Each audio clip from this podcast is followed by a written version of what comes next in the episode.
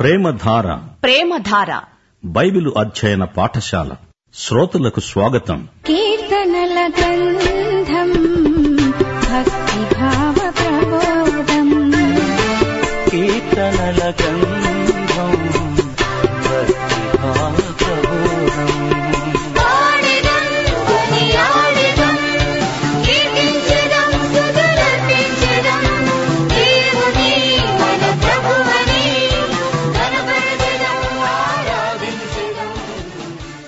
సోదరి సోదరులారా నేటి పాఠం కీర్తనల గ్రంథంలోని ఎనభయో కీర్తనతో ప్రారంభమవుతుంది ఇది మరో ఆసాపు కీర్తన శోషన్ నీమ్ ఏదూత్ అనే రాగం మీద పాడదగిన కీర్తన ఈ రాగం పేరు పద్మం అనగా యేసుక్రీస్తే ఆయనే షారోను రోజా లోయలోని వల్లి పద్మము దావీదు సింహాసనాసీనుడైన రాజు ప్రజలకు కాపరి లాంటివాడు ఇస్రాయేలుకు కాపరి చెవియొగ్గు మందవలి యోసేపును నడిపించేవాడా కెరూబుల మీద ఆసీనుడవైన వాడా ప్రకాశించు ఈ మాటలలో ప్రవచనం ధ్వనిస్తున్నది మంచి కాపరి గొప్ప కాపరి ప్రధాన కాపరి ఏసే యహోషువా సైన్యాన్ని నడిపించాడు అయితే యహోషువాను యహోవా నడిపించాడు ఆయనే సైన్యములకు అధిపతి అయిన యహోవా ఎఫ్రాయిము బెన్యామీను మనషే అనేవారి ఎదుట నీ పరాక్రమమును మేల్కొలిపి మమ్ములను రక్షించడానికి రా ఈ మూడు గోత్రాలు ఎంతో ముఖ్యమైనవి ఎఫ్రాయిము బెన్యామీను మనషే ఈ గోత్రత్రయం మందసం వెనుకనే ఉన్నాయి సాగిపోయేటప్పుడు వారు అదే స్థానంలో ఉంటారు మందసం అనగా దేవుని సన్నిధి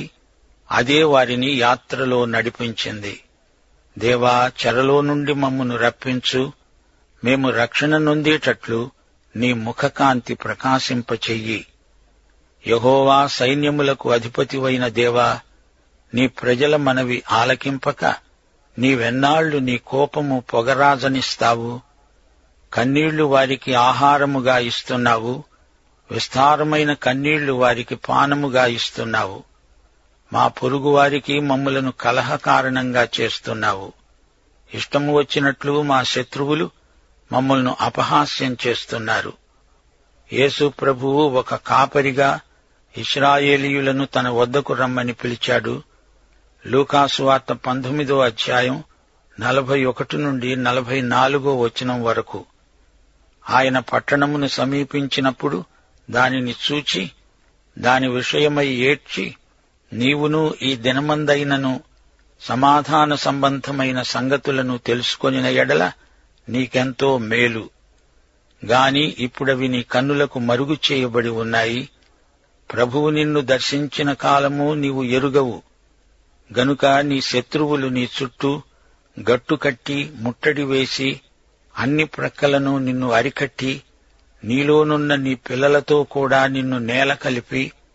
నీలో రాతి మీద రాయి నిలిచి ఉండనీయని దినములు వస్తాయి ఈ వచనములోని ప్రవచనం ఎంతో అర్థవంతమైనది అందుకే వారి కన్నీళ్లే వారికి అన్నపానములయ్యాయి లూకాసువార్త ఇరవై మూడో అధ్యాయం ఇరవై ఎనిమిదో వచనం యేసు ఎరుషలేము మహిళల వైపు తిరిగి అన్నాడు ఎరుషలేము కుమార్తెలారా నా నిమిత్తము ఏడవకండి మీ నిమిత్తమును మీ పిల్లల నిమిత్తమును ఏడవండి ఇప్పుడు ఎనభయో కీర్తన ఏడో వచనం వినండి దేవా చెరలో నుండి మమ్మును రప్పించు మేము రక్షణ నుందునట్లు నీ ముఖకాంతి ప్రకాశింపచెయ్యి శ్రోతలారా ముఖకాంతి అన్నప్పుడు అది యేసుక్రీస్తే అని గ్రహించాలి యహోవా ముఖకాంతి ఏసే ఆయనే మెస్సియా నీవు ఈజిప్టులో నుండి ఒక ద్రాక్షవల్లిని తెచ్చావు అన్యజనులను వెళ్లగొట్టి దాన్ని నాటావు అవును యహోవా వారిని ఈజిప్టు నుండి తెచ్చినప్పుడు పాలస్తీనాలో ఉన్న అన్యజాతులను వెళ్లగొట్టాడు అయితే వారు తమ దేవునికి అవిధేయులైనప్పుడు వారిని అన్యులకు అప్పగించవలసి వచ్చింది ఇస్రాయేలు ప్రజలు తమ బాధ్యతలను మరిచి దేవుని క్రమశిక్షణ చర్యకు గురి అయినారు దేవుడు వారిని తెచ్చి వారికి తగిన స్థలం సిద్ధపరిచాడు దాని వేరు లోతుగా పారి అది దేశమంతటా వ్యాపించింది వాగ్దత్త భూమిలో విస్తరించింది దాని నీడ కొండలను కప్పింది దాని తీగలు దేవుని దేవదారు వృక్షాలను ఆవరించాయి సముద్రము వరకు వ్యాపించాయి యూఫ్రటీసు నది వరకు దాని రెమ్మలు వ్యాపించాయి దేవుడు ఆ ద్రాక్షవల్లి చుట్టూ కంచె వేశాడు ఆరు వందల సంవత్సరాలు వారు నిశ్చింతగా బ్రతికారు దేవుడు వారిని కాచి కాపాడాడు ఈజిప్టే కాదు సిరియా హిత్తీయ జాతులు దండెత్తి వచ్చినా ఇస్రాయేలును వారు పూర్తిగా నిర్మూలం చేయలేకపోయారు అయితే కొన్నాళ్లకు దేవుడు ఆ కంచె తొలగించాడు ఎందుకు ఇస్రాయేలు తమ కాపరి అయిన యహోవాను తృణీకరించారు పదిహేడో వచనం నీ కుడిచేతి మనుష్యునికి తోడుగాను నీ కొరకై నీవు ఏర్పరచుకొనిన నరునికి తోడుగాను నీ బాహుబలము ఉండునుగాక కుడిచేతి మనుష్యుడు ఎవరు ఈయనే యేసుక్రీస్తు నూట పదో కీర్తన మొదటి వచనం ప్రభువు నా ప్రభువుతో సెలవిచ్చిన వాక్కు నేను నీ శత్రువులను నీ పాదాలకు పీఠముగా చేసే వరకు నా కుడిపార్శ్వమున కూర్చో యేసు ప్రభువు తండ్రి కుడిపార్శ్వమున ఉన్నాడు మతయి శుభవార్త ఇరవై రెండో అధ్యాయం నలభై నాలుగో వచనం ప్రభువే స్వయంగా అన్నాడు నేను నీ శత్రువులను నీ పాదముల క్రింద ఉంచే వరకు నీవు నా కుడిపార్శ్వమున కూర్చుండుమని ప్రభువు నా ప్రభువుతో చెప్పాడు అని దావీదు ఆయనను ప్రభువు అని ఆత్మ వలన చెప్తున్నాడు మరో మాట ఆదికాండం ముప్పై ఐదో అధ్యాయంలో రాహేలు బెత్లెహేముకు ప్రయాణమై వెళుతూ దారిలో శిశువును కన్నది ఆ శిశువే బెన్యామీను ఆమె అతనికి బెన్నోని అని పేరు పెట్టుకున్నది బెన్నోని అంటే వేదన పుత్రుడు గాని యాకోబు బెన్యామీను అని మరో పేరు పెట్టుకున్నాడు బెన్యామీను అనగా కుడి చేతి కుమారుడు బెన్యామీను యేసుక్రీస్తుకు సూచనగా ఉన్నాడు ఆయన మొదట బెన్నోనిగా వచ్చాడు వేదనామయుడు గాని ఇప్పుడు బెన్యామీనుగా తండ్రి కుడిపార్శ్వాన కూర్చున్నాడు దేవుడన్నాడు నా కుమారుడా నీ శత్రువులను నేను నీకు పాదపీఠముగా చేసే వరకు నీవు నా కుడిపార్శ్వాన కూర్చో పద్దెనిమిదో వచనం అప్పుడు మేము నీ వద్ద నుండి తొలగిపోము నీవు మమ్మును బ్రతికించు అప్పుడు నీ నామమును బట్టి మొర్ర పెడతాము పంతొమ్మిదో వచనం వినండి యహోవా సైన్యములకు అధిపతివైన దేవా చెరలో నుండి మమ్మును రప్పించు మేము రక్షణ నొందునట్లు నీ ముఖకాంతి ప్రకాశింపచెయ్యి ఇది పల్లవి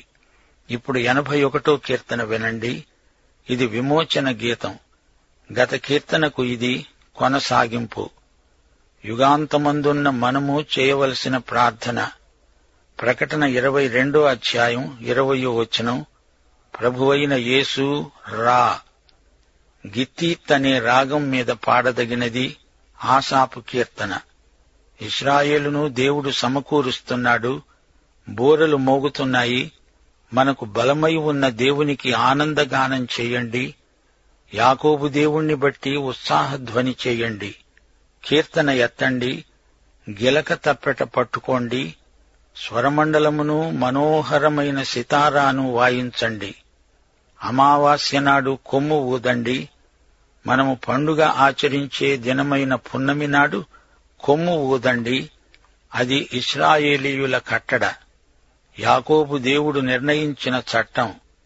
ఆయన ఈజిప్టు దేశ సంచారం చేసినప్పుడు యోసేపు సంతతికి సాక్ష్యముగా దానిని నియమించాడు అక్కడ నేను ఎరుగని భాష విన్నాను పున్నమి నాడు బాకా ఊదుతున్నారు నీతి సూర్యుడు ఉదయించక ముందు పున్నమి నీతి సూర్యుని రెక్కలలో ఆరోగ్యమున్నది ఇది పర్ణశాలల పండగ సందర్భం ప్రతి సంవత్సరము ఆరంభంలో యూదులకు నాలుగు పండుగలు వస్తాయి ఒకటి పస్కా పండుగ రెండు పెంతెకోస్తు మూడు ప్రథమ ఫలాల పండగ నాలుగు పర్ణశాలల పండగ ఈ కీర్తనల్లో పర్ణశాలల పండగ అనగా బూరల పండగ ఆచరించబడుతున్నది ఇది దేవుని నియమం సాక్ష్యార్థమైన పండగ దీనికి సంపూర్ణమైన నెరవేర్పు భవిష్యత్తులో జరగబోతోంది నా ప్రజలారా ఆలకించండి నేను మీకు ఒక సంగతి తెలియచేస్తాను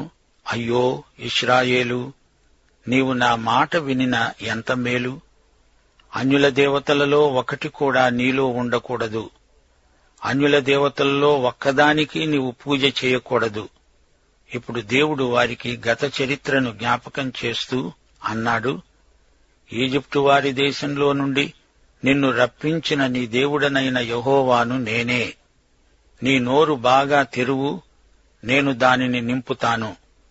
ఈ రోజున మనము ఇదే సత్యాన్ని వ్యక్తిగతంగా అన్వయించుకోగలం ఈజిప్టు అనగా ఈ లోకమే దేవుడు నిన్ను నన్ను ఈ లోకములో నుండి విమోచించాడు ఇప్పుడు అంటున్నాడు నీ నోరు తెరువు బాగా తెరువు నేను దాన్ని నింపుతాను ప్రియ శ్రోతలు మన దేవుడు మనలను ఆధ్యాత్మిక ఆశీర్వాదాలతో నింపుతాడు ఈ అనుభవం మనకు ఎన్నోసార్లు కలిగింది అయితే పదకొండో వచనంలో దేవుడు అంటున్నాడు నా ప్రజలు నా మాటలు ఆలకించలేదు ఇస్రాయేలీయులు నా మాట వినలేదు వారు దేవుని వైపు తిరగలేదు అందుచేత దేవుని ఆశీర్వాదాలు వెనుకబట్టిపోయాయి దేవునికి అవిధేయులైన ప్రజలకు అగచాట్లు తప్పవు వారి హృదయ కాఠిన్యానికి దేవుడు వారిని శిక్షించాడు ఇస్రాయేలు దేవుని మార్గాలను అనుసరిస్తే వారికి జయం శాశ్వత కాలం వారు ఏలుతారు అతి శ్రేష్టమైన గోధుమలను అనుగ్రహించి దేవుడు వారిని పోషిస్తాడు కొండ తేనెతో వారిని తృప్తిపరుస్తాడు ఇప్పుడు ఎనభై రెండో కీర్తన వినండి దేవుని రాజ్యము రాకముందు దేవుడు ఎలాంటి తీర్పు తీర్చబోతున్నాడో ఈ కీర్తనల్లో వర్ణించబడింది దేవుడే తీర్పరి లోకములోని జాతులన్నిటికీ ఆయన తీర్పు తీరుస్తాడు ఇది మరొక ప్రవచన కీర్తన ఇస్రాయేలు భవిష్యత్తును సూచించే కీర్తన మహాశ్రమల కాలంలో ఆయన రాజ్యం స్థాపించబడకముందు తన ప్రజలైన ఇస్రాయేలు శేషిత జనాంగాన్ని ఆయన కాపాడతాడు ఎనభై రెండో కీర్తన దేవుని సమాజములో ఆయన నిలిచి ఉన్నాడు దైవముల మధ్యన ఆయన తీర్పు తీరుస్తున్నాడు ఎంతకాలము మీరు అన్యాయంగా తీర్పు తీరుస్తారు ఎంతకాలము భక్తిహీనుల ఎడల పక్షపాతము చూపుతారు శలా దైవములు అనే మాట ఇక్కడ పేర్కొనబడింది దైవములు అంటే న్యాయాధిపతులు అని అర్థం యోహాను సువార్త పదో అధ్యాయం ముప్పై నాలుగు నుండి ముప్పై ఆరో వచనం వరకు యేసు అన్నాడు మీరు దైవములు అని నేను అన్నానని మీ ధర్మశాస్త్రంలో రాయబడి ఉండలేదా లేఖనము నిరర్ధకము కానేరదు గదా దేవుని వాక్యము ఎవరికి వచ్చిందో వారే దైవములని చెప్పిన ఎడల నేను దేవుని కుమారుడనని చెప్పినందుకు తండ్రి ప్రతిష్ఠ చేసి ఈ లోకములోనికి పంపిన వానితో నీవు దేవదూషణ చేస్తున్నావని చెబుతారా న్యాయాధిపతులను దైవములు అని పిలిచేవారు ఎందుకనగా వారు దేవుని స్థానంలో ధర్మాసనాన్ని ఆక్రమించారు దేవుని చెప్పులు వేసుకొని నడుస్తున్నారు మూడు నాలుగు వచనాలు పేదలకు తల్లిదండ్రులు లేని వారికి న్యాయం తీర్చండి శ్రమగల వారికి దీనులకు న్యాయం తీర్చండి దరిద్రులను నిరుపేదలను విడిపించండి భక్తిహీనుల చేతిలో నుండి వారిని తప్పించండి యేసు ప్రభు తిరిగి వచ్చినప్పుడు ఆయన స్థాపించబోయే రాజ్యం శ్రేయో రాజ్యం బీదలకు నిస్సహాయులకు న్యాయం జరుగుతుంది న్యాయాధిపతులు ఎలా ప్రవర్తించాలో ఇక్కడ చెప్పబడింది యేసు రాజ్యంలో దరిద్రులకు నిరుపేదలకు విడుదల ఈ రోజున న్యాయాధిపతులు యేసును ఎరిగి ఉంటే ఆయనలాగే తీర్పు చెప్పగలిగితే దేవునికి ఎంతో మహిమ ఐదో వచనం జనులకు తెలివి లేదు వారు గ్రహించరు వారు అంధకారంలో ఇటూ అటూ తిరుగులాడుతారు దేశమునకున్న ఆధారములన్నీ కదులుతున్నాయి దేశములోని న్యాయాధిపతులను బట్టి ఇలాగే జరుగుతుంది న్యాయాధిపతి తప్పు తీర్పు చెబితే పిలాతులాగా చేతులు కడుక్కుంటే సరిపోతుందా తరతమ భేదం లేకుండా అందరికీ రాజుకు పేదకు న్యాయం చేకూర్చేవాడే నిజమైన న్యాయాధిపతి మీరు దైవములని మీరందరూ సర్వోన్నతుని కుమారులని నేనే సెలవిచ్చాను న్యాయాధిపతులకే దైవములు అని పేరు దేవుని బిడ్డలు ఎవరికైనా తీర్పు తీర్చేటప్పుడు నిష్పక్షపాతంగా యేసు ప్రభువులాగే మాట్లాడాలి ఒకటి కొరింతి నాలుగో అధ్యాయం మూడు నుండి ఐదో వచనం వరకు పౌలు అన్నాడు మీ చేతనైనా ఏ మనుష్యుని చేతనైనా నేను విమర్శించబడడం నాకు మిక్కిలి అల్పమైన సంగతి నన్ను నేనే విమర్శించుకొనను నాయందు నాకు ఏ దోషమును కానరాదు అయినను ఇందువలన నీతిమంతునిగా ఎంచబడను నన్ను విమర్శించేవాడు ప్రభువే కాబట్టి సమయము రాకమునుపు అనగా ప్రభువు వచ్చే వరకు దేనిని గూర్చి తీర్పు తీర్చకండి ఆయన అంధకారమందలి రహస్యాలను వెలుగులోకి తెచ్చి హృదయములోని ఆలోచనలను బయలుపరచునప్పుడు ప్రతివానికిని తగిన మెప్పు దేవుని వల్లనే కలుగుతుంది న్యాయాధిపతులు భక్తిగలవారై ఉన్నప్పుడే ప్రజలకు న్యాయం చేకూరుతుంది న్యాయవాదులు న్యాయాధిపతులు దేవుని యందు భక్తిగలవారై ప్రభువులాగే నిష్పాక్షికమైన తీర్పు చెప్పగలవారై ఉండాలి కొలసీ పత్రిక మూడో అధ్యాయం ఇరవయో వచనం పిల్లలారా అన్ని విషయాలలో మీ తల్లిదండ్రుల మాట వినండి ఇది ప్రభువును బట్టి మెచ్చుకోదగినది తండ్రులారా మీ పిల్లల మనస్సు కృంగకుండునట్లు వారికి కోపం పుట్టించవద్దు తల్లిదండ్రులు దేవుని స్థానంలో ఉన్నారు వారు తమ పిల్లలను పక్షపాతం లేకుండా చూసుకోవాలి సామెతలు మొదటి అధ్యాయం ఎనిమిదో వచనం నా కుమారుడా నీ తండ్రి ఉపదేశమును ఆలకించు నీ తల్లి చెప్పే బోధను తోసివేయకు కీర్తనలు ఎనభై రెండు వచనం ఏడు ఇతర మనుష్యులు చనిపోయినట్లు మీరు చనిపోతారు అధికారులలో ఒకడు కూలునట్లు మీరు కూలుతారు న్యాయాధిపతులకు ఏసే న్యాయాధిపతి దేవా లే భూమికి తీర్పు తీర్చు అన్యజనులందరూ నీకే స్వాస్థ్యంగా ఉంటారు ఇది ఇస్రాయేలు జాతిపరంగా చేయబడిన ప్రార్థన అయితే ఈ రోజున యేసు ప్రభువు సమస్త జాతులకు అందరికీ ప్రభు అయి ఉండాలని కోరుతున్నాడు ఇప్పుడు ఎనభై మూడో కీర్తనలోకి రండి ఇస్రాయేలు శత్రువులు పూర్తిగా అపజయం పొందుతారు ఒకటి నుండి ఎనిమిదో వచనం వరకు శత్రువులు అల్లరి చేస్తున్నారు కపటోపాయాలు పన్నుతున్నారు ఇస్రాయేలును సంహరించాలని చూస్తున్నారు శత్రువులందరూ ఏకీభవించి దేవునికి విరోధంగా నిబంధన చేస్తున్నారు ఆ విరోధులు ఎవరనగా ఎదోమియులు ఇష్మాయేలీయులు మోయాబీయులు అగ్రిహీయులు గెబలువారు అమ్మోనీయులు అమాలేకీయులు ఫిలిస్తీయులు తూరు నివాసులు అశ్షూరు దేశస్థులు లోతు వంశస్థులు వీరందరూ ఒకటై ఇస్రాయేలుకు విరోధంగా పోరాడుతున్నారు అయితే దేవుడు వీరందరినీ పూర్తిగా హతం చేస్తాడు తొమ్మిది నుండి పద్దెనిమిదో వచనం వరకు వారు సుడితిరిగే ధూళిలాగా గాలి ఎదుటి ఒగుడాకులాగా అవుతారు అగ్ని అడవిని కాల్చినట్లు కారు చిచ్చు కొండలను తగులబెట్టినట్లు దేవుని తుఫాను సుడిగాలి వారికి భీతి పుట్టిస్తాయి వారు దేవుని నామమును వెదకుతారు వారికి పూర్ణావమానం కలుగుతుంది వారు భ్రమసి నశిస్తారు నీవే సర్వలోకములో మహోన్నతుడవని వారు ఎరుగుదురుగాక ఈ కీర్తన ఆసాపు కీర్తనల్లో చివరిది ఇస్రాయేలు జాతికి శత్రువులు ఎందరో ఉన్నారు ఈ కీర్తనలో పేర్కొనబడిన జాతులన్నీ మహాశ్రమల కాలంలో తిరిగి లేస్తాయి వారి మీదికి దేవుని తీర్పు తప్పక వస్తుంది న్యాయాధిపతుల గ్రంథంలో దేవుడు అన్యజాతులకు ఎలా తీర్పు తీర్చాడో నేర్చుకున్నాము ఆ దేవుడే మరొకసారి సమస్త జాతులకు తీర్పు తీర్చబోతున్నాడు దేవుని యొక్క కృప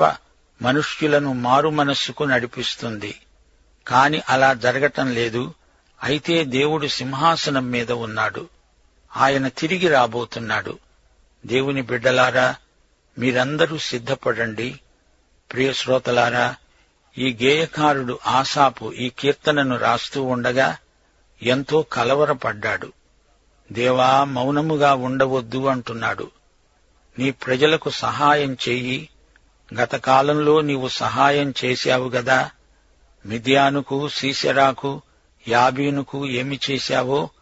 అలాగే ఇప్పుడు కూడా శత్రువులకు శాస్తి చెయ్యి ఎందోరులో ఏమి చేశావు ఓరేబు జేయేబు